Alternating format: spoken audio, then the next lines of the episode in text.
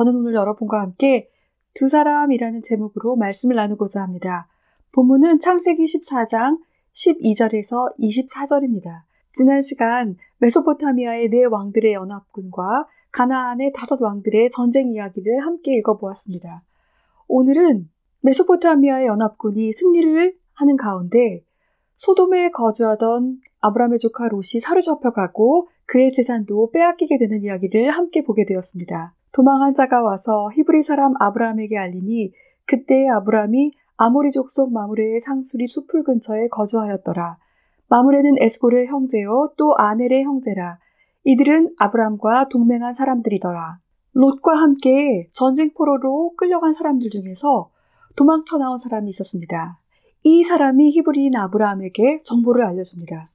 아브라함에게는 처음으로 하 이브리, 히브리 사람이라는 설명이 붙는데 아브라함이 히브리인이라는 명칭은 그가 하나의 민족 그룹에 속한 사람이라고 말해주는 것입니다. 저도 예전에 독일에 살고 있었을 때 독일 친구들이 다른 친구들에게 저를 소개해 줄 때면 언제나 한국에서 온 누구누구야 라고 했던 것이 기억납니다. 이제 아브라함도 여러 민족 가운데 등장하는 인물로서 자기 자신을 소개할 필요가 있었던 것입니다. 아브라함은 아모리인 마므레, 에스골, 아넬 이렇게 삼형제와 그곳에서 동맹을 맺고 살아가고 있었습니다. 아브라함은 조카 롯이 사로잡혀 갔다는 말을 듣고 지체하지 않고 곧장 행동을 취하는데 이때 나오는 동사들이 굉장히 굉장히 역동적입니다. 그는 훈련시킨 자들을 모으고 적을 쫓아가서 습격하고 치고 추격하고 전쟁 중에 빼앗겼던 모든 것을 다시 되찾아옵니다. 아브라함이 그의 조카가 사로잡혔음을 듣고 집에서 길리고 훈련된 자 318명을 거느리고 단까지 쫓아가서 그는 자신의 사람들을 모으는데 그들은 그의 집에서 태어나 가족처럼 믿을 수 있는 종들이며 증명된 전사들이었습니다. 이렇게 특별히 훈련된 자들이 300명이 넘는다면 나머지 일반적인 이들을 포함해서 아브라함의 집에는 아마도 약 1000명가량이나 되는 남자들이 있었다고 볼 수 있습니다. 사사시대의 기드온도 이와 비슷한 정도의 사람들을 거느렸습니다. 그와 그의 가신들이 나뉘어 밤에 그들을 쳐 부수고 담에색 왼편 호박까지 쫓아가 밤을 틈타 이쪽 저쪽 나누어 갑자기 기습 공격을 합니다. 이야기는 여기에서 절정에 이릅니다. 자신보다 훨씬 엄청난 규모의 적들을 쳤다는 내용은 듣는 사람들로 하여금 열광하게 만듭니다. 그는 패배한 적들을 동쪽으로 몰아붙이며 바싹 추격을 합니다. 모든 빼앗겼던 재물과 자신의 조카 롯과 그의 재물과 또 부녀와 친척을 다 찾아왔더라. 승자 아브라함은 추격에 성공해서 롯을 비롯해 적들에게 빼앗겼던 노획물들과 사로잡혀간 사람들을 모두 다 되찾아옵니다. 그가 의도했던 목표가 이루어진 것입니다. 하지만 이제 되찾은 노획물과 전쟁 포로들은 어떻게 될까요? 아브라함이 그돌라오멜과 그와 함께한 왕들을 쳐부수고 돌아올 때에 소돔 왕이 사회 골짜기 곧 왕의 골짜기로 나와 그를 영접하였고 아브라함은 이제 엄청난 전쟁 영웅이 되어 돌아왔습니다. 동쪽 메소포타미아의 거대한 연합군 대표 엘람 제국의 그돌라오멜과 나머지 왕들까지 다 치고 돌아온 것입니다. 전쟁에서 이긴 승자가 전리품을 이용해 개인의 권력을 강화시킬 수 있는가? 보통은 그렇습니다. 승자가 전리품을 차지합니다. 아브라함은 어떻게 할까요? 이때 가나안 도시 왕국의 대표로 소돔 왕이 사회 골짜기로 영웅을 마중 나옵니다. 사회 골짜기 혹은 왕의 골짜기로 불리우는 곳은 예루살렘에 가까이 있는 것으로 보입니다. 그러기에 여기서 갑자기 살렘 왕이 등장할 여지가 생깁니다.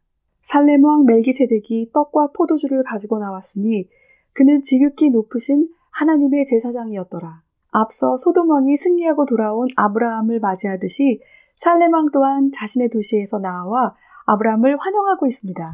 샬렘은 완전함, 안전, 평안, 안녕을 뜻합니다. 때로는 예루살렘의 줄임말로 이 말이 사용되기도 합니다. 멜기세덱은 왕이면서 동시에 제사장으로 불립니다. 소돔 왕은 아브라함을 만났을 때 왕의 역할만을 보여준 반면 멜기세덱은 왕으로서보다는 제사장으로서의 역할이 더 강하게 보여지고 있습니다.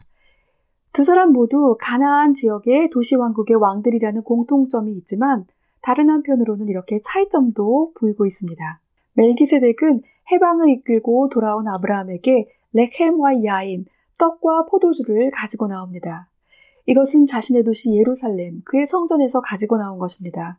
그가 아브라함에게 행한 이 환영이 얼마나 아름다운지 그 가치와 진가는 이 짧은 장면을 통해서 수천 년에 걸쳐 후대에 전달되고 또 기억에 남고 있습니다. 세속과 거룩함이 아직 완전히 분리되지 않던 시대에 멜기세덱은 자신의 손에 지친 해방자를 위해 양식과 기분을 상쾌하게 해줄 청량제를 들고 나와 맞이하며 평화롭게 왕으로서 손님을 대접하고 있습니다. 그의 통치 안에는 샬롬, 즉 평화가 세워지고 있습니다. 또한 제사장으로서 그의 손에 들려진 떡과 포도주는 축복의 음식과 음료로 볼 수 있습니다. 왜냐하면 그가 자신의 하나님, 지극히 높으신 이의 이름으로 아브라함을 대접하고 있기 때문입니다. 그날의 예수님께서도 세상에서 영적 전쟁을 치르며 지치고 배고픈 채 목마른 상태로 돌아온 우리를 맞이해 주시며 그의 손에 떡과 포도주를 들고 나오실 것입니다. 우리는 주님과 함께 먹고 마시게 될 것입니다. 이 모습은 마태복음 26장에서도 살펴볼 수 있습니다. 예수께서 떡을 가지사 축복하시고 떼어 제자들에게 주시며 이르시되 받아서 먹으라. 이것은 내 몸이니. 또 잔을 가지사 감사기도 하시고 그들에게 주시며 이르시되 너희가 다 이것을 마시라. 이것은 죄 사함을 얻게 하려고 많은 사람들을 위하여 흘리는 바 나의 피 곧 언약의 피니라. 평화의 왕께서는 자신이 직접 우리를 마중 나와 자신의 샬롬 평안을 우리에게 주시고 계십니다. 그가 아브라함에게 축복하여 이르되 천지의 주제이시오 지극히 높으신 하나님이시여 아브라함에게 복을 주옵소서 너희 대접을 내 손에 붙이신 지극히 높으신 하나님을 찬송할지로다 하매 아브라함이 그 얻은 것에서 10분의 1을 멜기세덱에게 주었더라. 아브라함은 멜기세덱으로부터 축복을 받고 있습니다. 이 축복은 우리의 귀에 리듬처럼 하나의 시처럼 노래처럼 들립니다. 천지의 주제이시오 지극히 높으신 하나님이여 아브라함에게 복을 주옵소서. 인상 깊은 것은 19절과 20절에 두 번이나 걸쳐서 바로흐라는 동사가 의도적으로 강조되어 쓰이고 있는 점입니다. 19절에 바로크 아브라함, 지극히 높으신 하나님께 복 받을지어다 아브라함이요.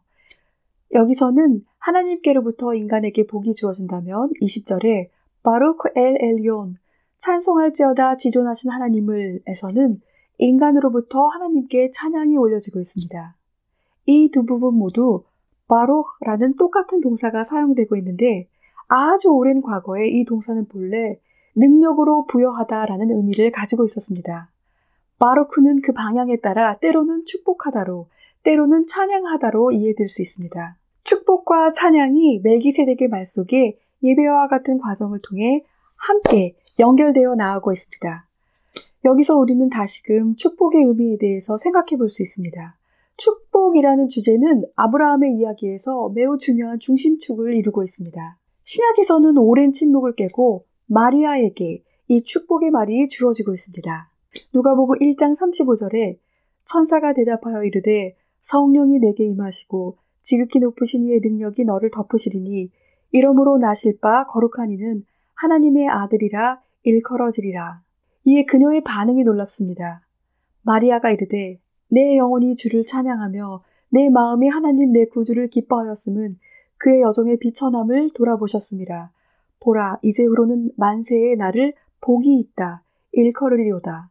아브라함이 구원자 해방자의 역할을 하고 돌아와서 축복과 찬양 가운데로 들어선 것과 같이 하나님의 구원이신 우리를 죄에서 구하시고 해방시키실 예수님을 잉태할 마리아 또한 이 축복과 찬양의 한 가운데로 들어서고 있습니다. 그런데 그 시작은 성령이 내게 임하시고 에서부터입니다. 오늘날도 성령, 곧 하나님의 능력이 임하시면서 저와 여러분도 축복과 찬양의 놀라운 천국잔치에 초대되고 있습니다. 요한복음 20장 22절에 부활하신 예수님께서 제자들을 만나셨을 때에 너희에게 평강, 샬롬이 있을지어다. 아버지께서 나를 보내신 것 같이 나도 너희를 보내노라. 이 말씀을 하시고 그들을 향하사 숨을 내쉬며 이르시되 성령을 받으라고 하십니다. 죄와 사망으로부터 자유케 하시는 예수님의 사명을 받은 제자들은 하나님의 평안, 샬롬을 받고 있습니다. 그리고 곧바로 지극히 높으신 이의 능력, 성령으로 힘입으라는 말씀을 받고 있습니다. 여러분을 주님께서 평강, 샬롬으로 맞이해 주실 것입니다.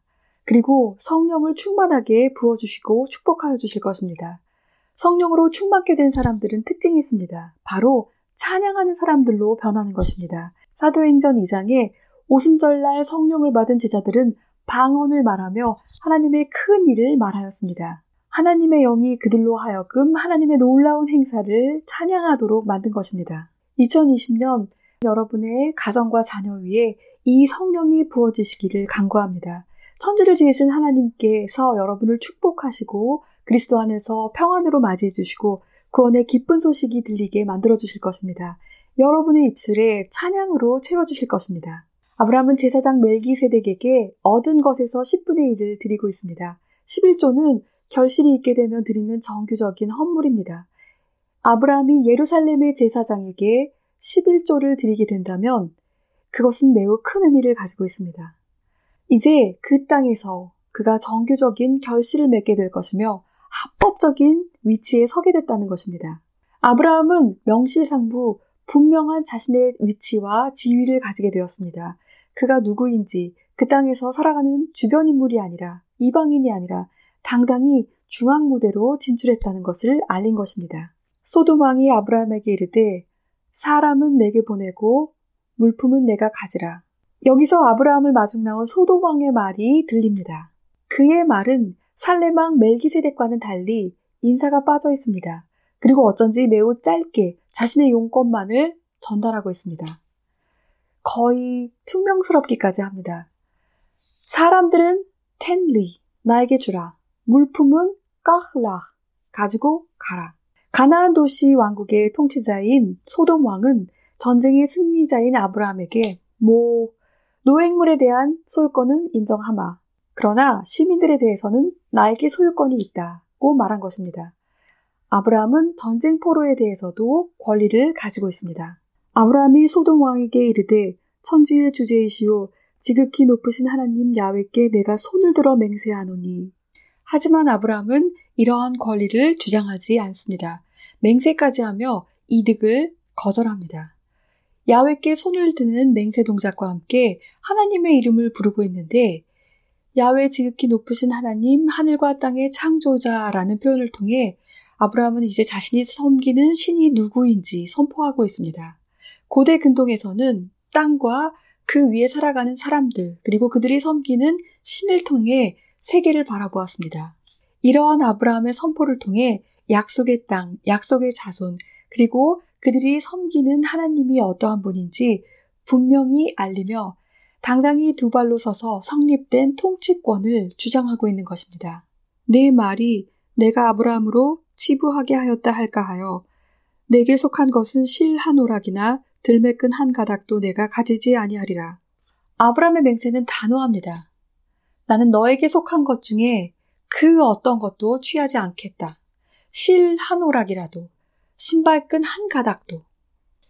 혹시 나중에 소돔 왕이 자기가 아브라함을 부자로 만들었다고 자랑할지도 모를 가능성을 차단해버린 것입니다.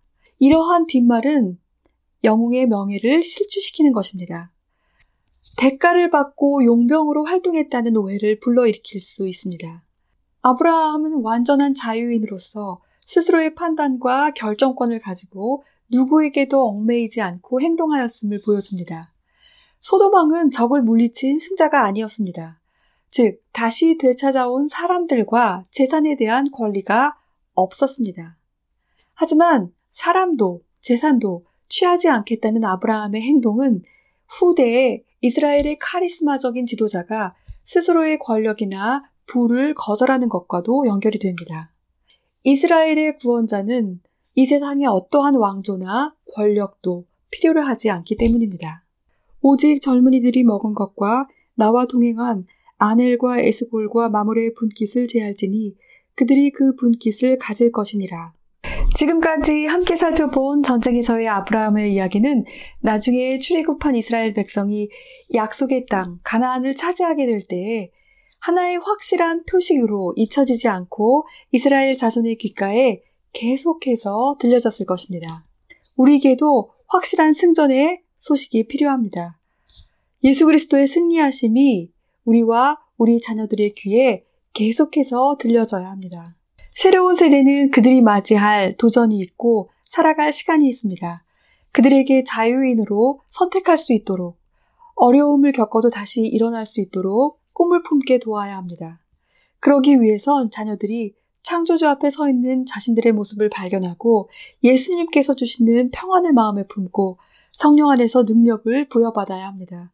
그러할 때에 그리스도 안에서 마귀와 흑암의 세력을 다스릴 수 있습니다.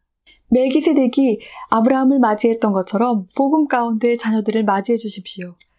평안으로 인사해 주시고 하나님의 축복을 들려주시고 하나님을 향한 여러분의 찬송을 들려주시길 바랍니다.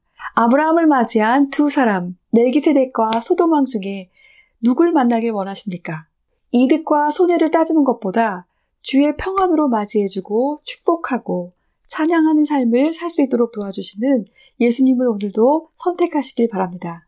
하나님 아버지, 예수님의 이름을 믿으면 슬픈 마음이 변하여 한량없는 기쁜 마음을 얻게 됩니다. 예수님 안에서 소망을 발견한 사람은 이 세상이 비록 힘들어도 천국의 기쁨을 소유하게 됩니다. 천국의 기쁨을 부어주셔서 주의 구원 안에서 평안하게 하시며 만민 중에 감사하게 하시며 주의 영광을 보게 하여 주시옵소서 예수님의 이름으로 기도드립니다. 아멘. 저는 다음 시간에 또 뵙겠습니다.